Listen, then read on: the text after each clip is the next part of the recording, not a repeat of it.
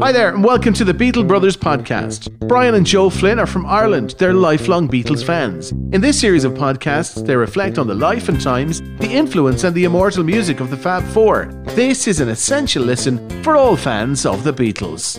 Hi, hello there, and welcome to another Beatle podcast from the Beatle Brothers.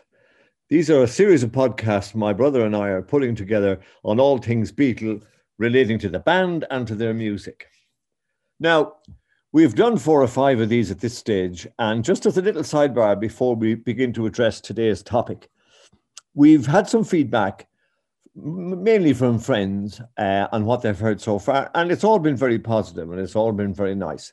But we were very surprised to find that a lot of people have made the point to us that we don't do any proper introduction of ourselves, that we're not telling anything about who we are. Now, this came as a bit of a shock to us because it wasn't something we intended to do nor see the necessary to do. Um, I, we, we haven't written any books on the Beatles and we don't, you know, host any radio or television programs on the band or teach degree or PhD courses on Beatlology or any of those things. Not that there's anything wrong with that. I mean, fair play to people who do. It's no disrespect, but it's just that we don't have that sort of, we don't have that qualification. But we don't see that that's altogether necessary because the whole beauty about Beatle music is the is is the music and what you love, and everybody has access to that, and everybody's opinion is equally is equally valid.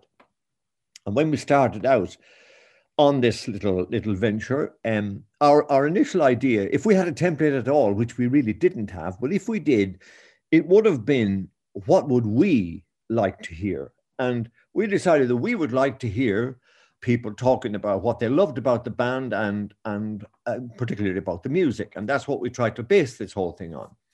Our idea would be we keep them short so that you can you can pop one on if you're if you're driving to work if you're doing a workout if you're i don't know cycling home in the evening for work or or maybe having a cup of coffee first thing in the morning or when you get the kids off to school and you have a little bit of time for yourself. That's the idea. And they're, they're no more complicated than that but just for the record, let me say the following. My name is Joe Flynn, and I live in the beautiful medieval city of Kilkenny in the southeast of Ireland, famous for a lot of things, including beer. I live there with my wife. I'm retired. We play a lot of golf. I play guitar with some buddies one night a week, purely for our own enjoyment. And I'm quite happy. I, I live a very contented life, uh, being retired, and I suppose having nothing much to do. My brother, on the other hand, lives on the other side of, of the country. He's over on the western seaboard, and he lives in the very traditional county of Clare. Clare, very famous for traditional music. If you're ever in that neck of the woods and you want to hear the authentic Irish traditional music, that's where you go. He's also semi retired, but he does do some work with the fantastic local radio program or station uh, Clare FM, uh, a marvelous bunch of people all together. He plays guitar also, but he gigs and also just for his own uh, satisfaction. And I think he's blissfully happy in his old age. So that's us. There's nothing more complicated than that. We're just two people who love this band and love their music and have all our lives. And there's nothing makes us happier than if we if we happen upon somebody who feels the same way, and then we, we, we can spend hours talking about this band. That's where we come from. So, to today's team, um, it fell to me actually to choose what we were going to talk about today. And I've decided that we should spend a little time talking about the two perhaps lesser known Beatles, that being George Harrison and Richard Starkey, better known to the world as Ringo Starr. And I'm going to do this um, by way of a, of a question and answer type session with the bro, where I put certain things to him, and we and, and in that way we're going to try and tease out where these guys stood in the band, what their value was, um, and how they contributed, and so forth. Is that okay with you then, bro? Bro, that sounds perfect. Go for it, man. Go for it. Okay, let's see where we begin. Um, let's take it from the early stages, man. If we go back to 1962, 1961, even at that mm-hmm. stage the two major Beatles, John and Paul, they had organized a partnership for themselves and were quite happy in the in, in that partnership. So that I wonder that my question is at that stage then, could any competent guitar player and drummer have easily sat in with that band and the band still have had the success that they, they did have. In other words, how relevant were George and Ringo, or were they bit players? Okay, well, I mean, you ask 100 people that you get 100 different answers. My answer is a very simple one. Uh, yeah, other guys could have sat in with them, but they wouldn't. The second part of your question, they wouldn't have had the success they had. George and Ringo were essential to the Beatles. The Beatles were a unit. There were four guys from Liverpool, same, they looked roughly the same, they were roughly the same size, they had the same sense of humor they they shared the same background. They understood each other. Uh, George and Ringo knew instinctively that they were they had to uh, be junior partners. That was obvious. It was never a problem. Certainly not for Ringo. Uh, for George, possibly in later years, but uh, up until say the White Album period or after Pepper, anyway, no. So uh, the answer to your question is no, two other guys couldn't have sat in. Uh, the two guys that did sit in were perfect, and that's why the Beatles became the Beatles. And how perfect were they in terms of musicians? Um, how how good a guitarist was George Harrison in the early days of the Beatles, and more importantly, how good a drummer was Ringo? Um, Ringo was Ringo was a great drummer all all along, absolutely perfect, great. When I say great, he was great not in the virtuoso 20 minute solo Ginger Baker type great. He was a great drummer for sitting into a band. There's this and and feeling the songs they were doing. There's lots of drum, great drummers like that, like the Mike Avory and the Kinks. But it's it's true to say that he did have trouble in the beginning, didn't he, with with uh, George Martin? He had trouble for the first day in the studio, and that was because George Martin didn't really know his style at that stage. I think uh, he he was replaced on one take of Love Me Do by a session drummer called Andy White. But the version, and he recorded two versions, Ringo himself, and the, the version of Love Me Do that was released as a single has Ringo on it. So there was never anything the Beatles released that he wasn't on. so he, he, that, that would have put some people off, but it didn't put him off. And he, he, he listened to their songs and he, he drummed perfectly on them. And on the occasion, on uh, some occasions, where he was directed by one of the two more senior guys, in this case, Paul, to play drums a particular way, he did it. One example of that, a huge one, is, is Ticket to Ride, where Paul came up with the idea of, of a backwards beat, which was a brilliant idea. Explained it to Ringo, Ringo played it, it worked. Now, had he had someone else, Ginger Baker or someone like that, it probably wouldn't have worked. It would have led to a row. And, and in there, you see one of the reasons why he Ringo was so important to the Beatles. He fitted in. They all liked him. It was impossible not to like the guy, I'd say.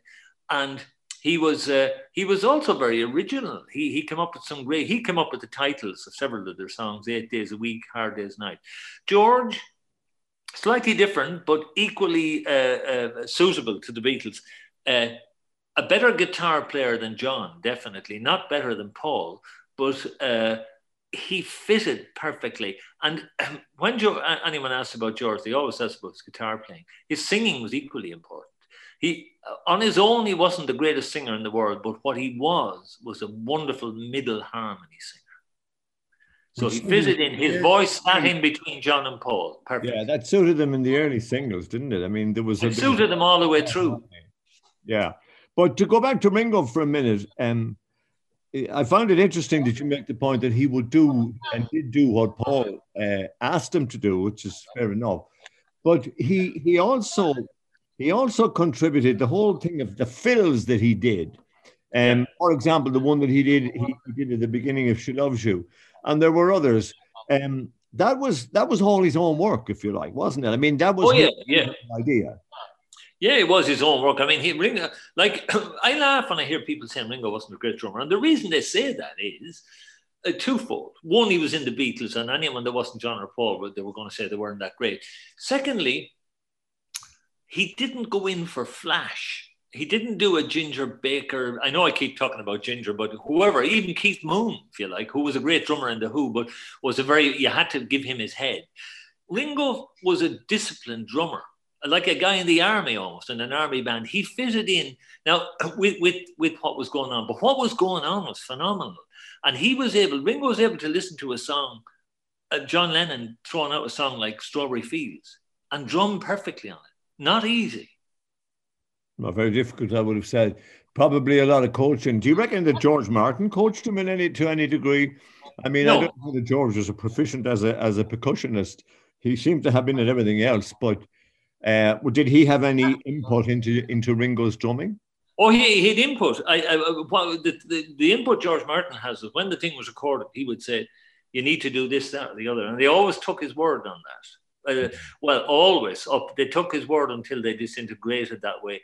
After Pepper, the, the rules changed a little bit, but they did, and that is why their their most productive period possibly is the period where they came off the road. They had time to record and they were still accepting George in the way he was. And that would cover three albums, certainly two, Rubber Soul and, and Revolver, yeah. and possibly Pepper as well. Yeah. Um, to go back to, to George for a minute, um, and as a just a by question on on George, do you think it was? It, do you think it, it, hurt McCartney to have to give up playing guitar and take over bass? Do you think he sort of resented that because he was a very accomplished guitar player? Um, maybe technically even better than he was. He had more imagination than George has for sure.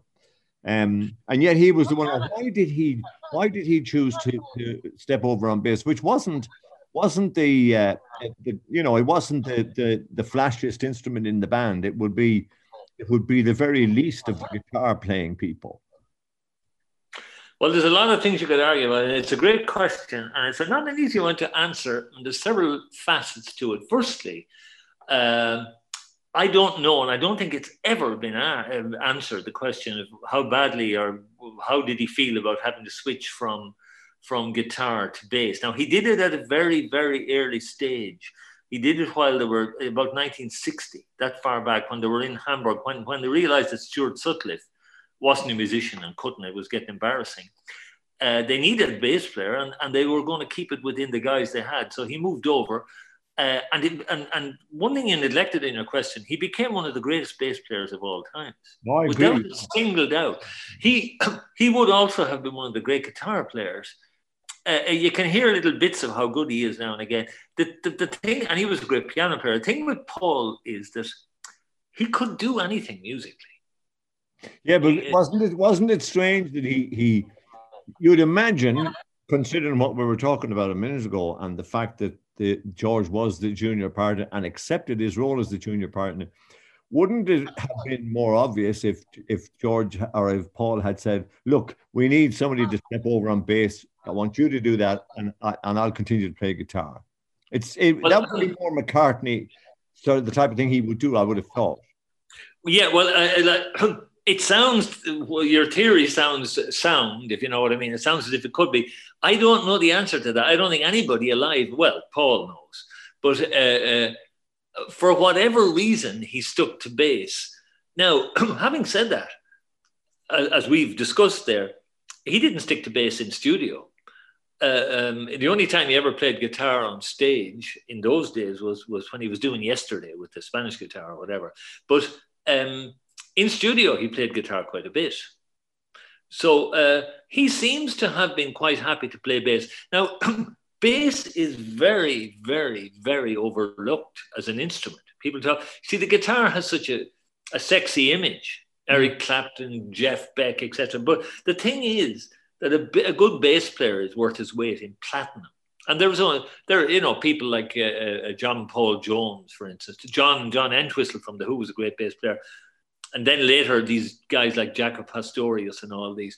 But um, uh, I I don't know if he if there was ever a time where Paul thought I wish I was a guitar player because I've never heard or read. My my in, my feeling is that he was quite happy. Paul was a band animal. He loved the Beatles more than any of the other three. And he he he would have kept the Beatles going right through the 70s, up into the 80s, if he could have. But uh, he knew that the sound, it's possible, I, I don't know this, he knew hmm. that the sound he was getting on the bass and the way he would put bass in, like the way Ringo put drums, was essential. The hmm. Beatles needed everything they had sound wise, and there was only four of them there. Hmm. And because the songs were so complex and so brilliant, it needed people who really knew. And if you listen to some of the bass playing on some of their songs, mid period even, hard to think of anyone else that could have done it. Yeah, the walking. And if they got a professional in and just give them notes or whatever, it never would have worked. Yeah, the the the walking bass on on Penny Lane, for example, I've always loved. Um, I know he was yeah, no bass way George could have played bass it's like just, that. It's Yeah. just an interesting question that, that we haven't addressed before. So, so our two friends were the bit players, but they accepted their position, and and I think that proved to be a godsend because as the band developed, um, you know, they they continued to accept that, which which which must have added to the stability of the band. Yeah, I mean, you know, the junior, but the big players, the junior, it never, it never, like the, the public image never gave that. They had, they had their own image, the Beatles, and, and it was wasn't like that. It was four, four of them equal in that you had John, the, the slightly intimidating intellectual one, Paul, the cutie that all the girls went mad about, Ringo, the lovable one that everyone wanted to bring home and cuddle, and I'm sure several women did, and finally George, who was possibly the more difficult one to figure out, a little bit more sullen than the others. He was known as the quiet Beatle.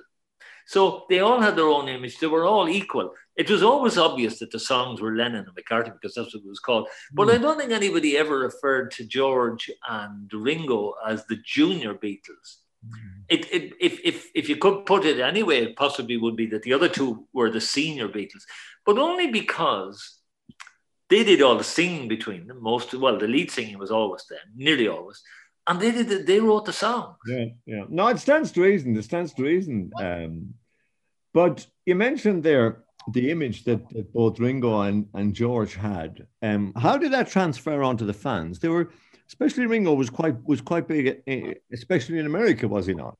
Ringo was. The, the- Ringo had more fans, you know, when in the days when they used to get fan mail and all that kind of stuff, and uh, he had more fans than any of the other uh, uh, of the other three had, uh, in most places in the world. And if you if you look at old footage nowadays, you can see them introducing each other. You know the way they do that. And when Ringo is introduced, the screams are are beyond deafening. Ringo struck a chord with everyone. Now it may have been because the other three Beatles could be seen at times to be a little bit up their own arse. You know what I mean? There's a John writing his books, Paul always a little bit arrogant and patronizing to people, and George always a little bit sulky and withdrawal. On the other hand, Ringo was like the lad in the pub that buys you a pint the minute you walk in the door. How are you doing, mate? You know, everyone's best friend. But they were also they were also appealing to a very young audience, uh, especially girls. I mean, it was it was, you know, it was twelve. We forget that the fans at that stage were twelve and thirteen years of age. Yeah. Oh, There were teeny boppers. Like it was the equivalent of today's boy bands, like uh, whoever uh, uh, Westlife or whoever they are. I don't mean musically, but in terms of appeal. And it was again, you see, it's it's it's all these things have been more jet propelled nowadays. This was back in the dawn of history, if you like, for all this kind of stuff. The, again, I've said I mentioned this name a couple of times before. The only one that came before them that could have been in the same category would be Elvis. But hmm. Elvis was a solo, so he didn't have anyone else to worry about. Uh, hmm. there wasn't anyone else in, in Britain at that time. There was nothing like that. There was Cliff Richard and the Shadow, but they were more like a Mormon tabernacle choir as regards sex hmm. appeal. The Shadows. Beatles were raw. They were the whole thing. The Stones hadn't appeared at that stage. So, yeah, the, the, uh, uh, I mean, it, it was very much a physical appeal. And that's why I mentioned that the hairstyles and the, the Bavarian jackets and, the, you know, the bowing at the end of the songs and uh, when they were, you know, all very deliberately done, like when they were singing and they'd go, woo, they'd all shake their hair and all this, you know, it was all just something to elicit a, a reaction from teeny boppers. But uh, the music stood, of course. Yeah, so let's talk about George again for in a little more depth, uh, because obviously George, as opposed to Ringo, had a, a career as a songwriter. Now, obviously, he was he was, if you like, he was standing on the shoulder of of two very large giants, but he did develop as a songwriter. Um, how I've often wondered, and I'd like to know your opinion on this was was he intimidated or was he helped because you can see how it could be either or, or either one I mean, you could be completely put off by the fact that these two partners of yours keep coming in with these amazing songs, and it seems as if they're throwing them together so easily. While I suspect that George labored a little bit with his with his songs that he he had to think on. They were they were more complex at times than than the other two, so it could have it could have put him off. On the other hand, it could have encouraged him in watching them. I mean, which do you reckon it was? And how good a songwriter did he develop into anyway? Well, uh, to go back to the beginning of that question, sorry, to go back to the beginning of that question, um, he certainly wasn't intimidated. The one thing that George, John, and Paul had was 100% confidence. Three of them. He would have been inspired, Joe, rather than intimidated. You asked, was he helped? I don't think he was helped. I doubt that John and Paul helped anyone else songwriting wise. And, and for uh, in the early days, particularly, they wouldn't have had time to help anybody else. They may have, John being John, may have said, thrown a word here or there, you know, it'd be his nature. Paul may have helped him with an arrangement, perhaps, which Paul would do. uh, but helping, no, they were too busy doing their own stuff. But George had great confidence. How good a songwriter was he? He developed uh, I mean, it's it's very difficult to discuss his songwriting considering that he's in a band with Lennon and McCartney. You know, it's it's like there's such a huge shadow. The sun never gets there. But he his songwriting it wasn't of their standard. But by the end of the Beatles, he had written a couple of the best songs on Abbey Road. I wonder if if um, if he hadn't been in the Beatles, if he had been in his own band, for example, how would his would his songwriting uh, what would the legacy be? Would he be regarded? He wouldn't be regarded as a Ray Davies or a, a Jagger Richards. No. But he would have been, he would have got a certain amount of recognition, uh, would he not? The problem, as you say, is that he was, he was working alongside these these other two guys.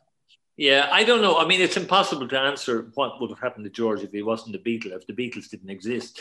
Uh, he wrote a couple of good songs, definitely. He wrote quite a few nice songs, but it's it's unlikely that he had the greatest promotion on earth being a, being one of the Beatles. He wouldn't have been one of the Beatles then.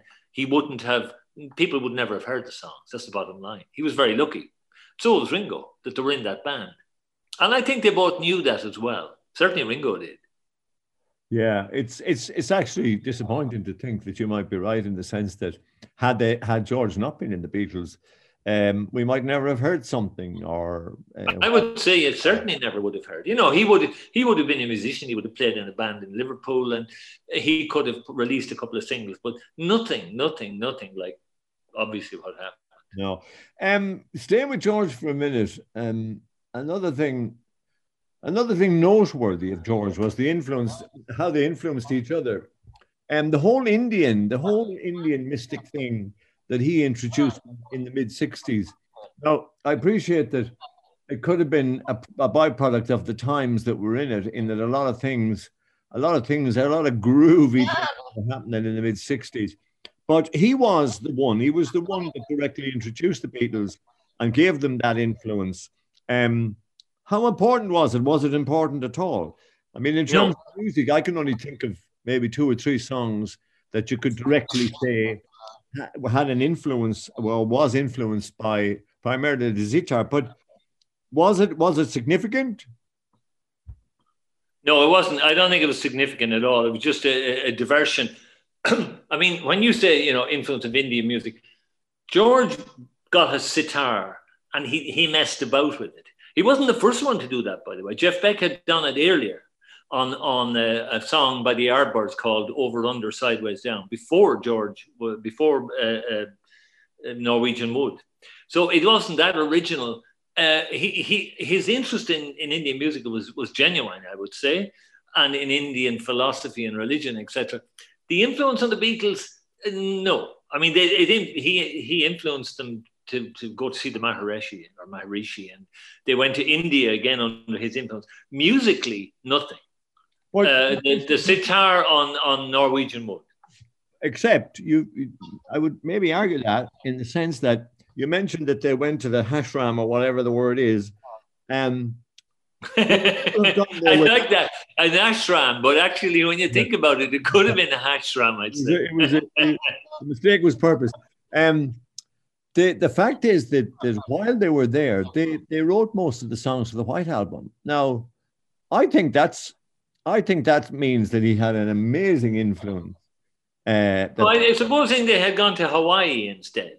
They, they, they, they, wrote because they were there. They didn't have any any outside problems from the world, and they were in good weather. Yeah, I mean, that could have been a million places. He was the reason they were there. The past the point I'm making. If if if if, he, if they hadn't been there, they would have been back in the in the clubs in London or wherever, um, they would still have been creative, of course. But like the, it's phenomenal the amount of the amount of material they wrote while they were in India. Oh, yeah, well, the, oh, the White Album. It's true. It was it was a very creative period for them and a creative place, obviously. Also, they, they had a couple of friends along with them who who uh, influenced them. And strangely enough, uh, that happened to the Beatles all the time. Uh, Donovan was there, and Donovan used to play the old the, the the open G or the open D or oh, the dad yeah. one of those tune, folk tunings.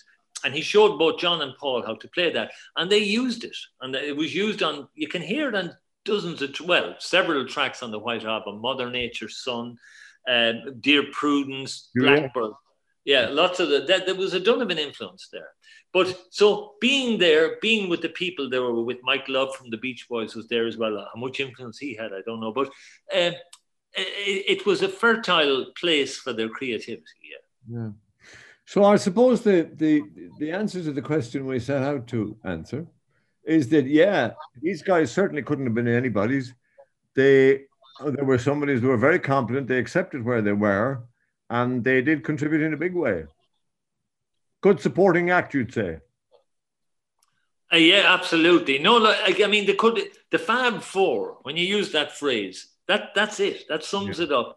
They, there was never the Fab Two plus the Junior Fab Two. Mm. It was the Fab Four. There's no Beatle that wasn't uh, uh, uh, indispensable to the Beatles ultimately. Now, someone come along and say, "Oh, it was a great bass player in Hull at the time, George Mulrooney or whoever," but we don't know that.